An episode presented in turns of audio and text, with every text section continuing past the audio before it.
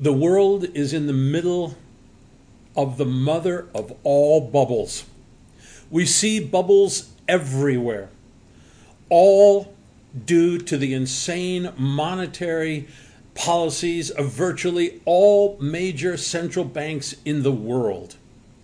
It all started in the Great Recession of 2008. Central banks around the world pumped massive amounts of money into the global financial system to support the housing market, the near bankrupt banks, and the economy. It kept the banks alive, but didn't do much else for the people. But it also funded profligate spending by governments. But it didn't cause inflation because little or none of the monster money supply boost made it into the economy. It went entirely to buying federal government debt. This is what basically happened all around the globe. Interest rates were dropped to nearly zero, so a borrowing binge began in the corporate and government sectors. Consumers had learned a big lesson in the housing crisis and spent the next 10 years making their balance sheets more durable.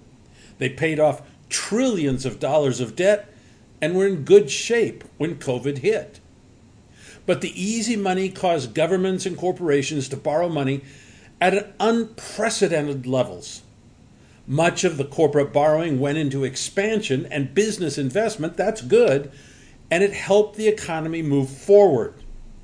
Another large chunk of their borrowing went to stock buybacks that were a major contributor to the huge bull market that we had. Governments loved the cheap money because they could run budget deficits and not have to raise taxes, which is always unpopular. So they went on a spending binge. I put out a now famous report in March of 2019 saying there was a financial crisis coming in March of 2020. We hit the financial crisis that crushed business and caused massive unemployment a year and a half ago. The purpose of a financial crisis is to liquidate the malinvestments and stupid behavior of the previous boom cycle. Unfortunately, central banks doubled down on stupidity and increased money supply up to eight times its previous level, and governments plunged into deficit spending that would make a banana republic blush. So that made the next financial crisis worse than it would have been. Global governments put uh, themselves into a situation that was untenable. And we've seen that over and over again. We saw global, global governments put healthy people into quarantines for the first time in human history, and that crushed the economy a year and a half ago. Not sick people in quarantine, but healthy people. At the same time, central banks decided to mimic Banana Republic money policy and sent interest rates to zero and beyond. Not only that, but they vastly increased the amount of money supply. They basically said to the economy, We have all the money you want, and it is free. And many people have taken advantage of that. We now see more bubbles in existence than I have ever seen in my 50 years of market operations. Number one, the bond market.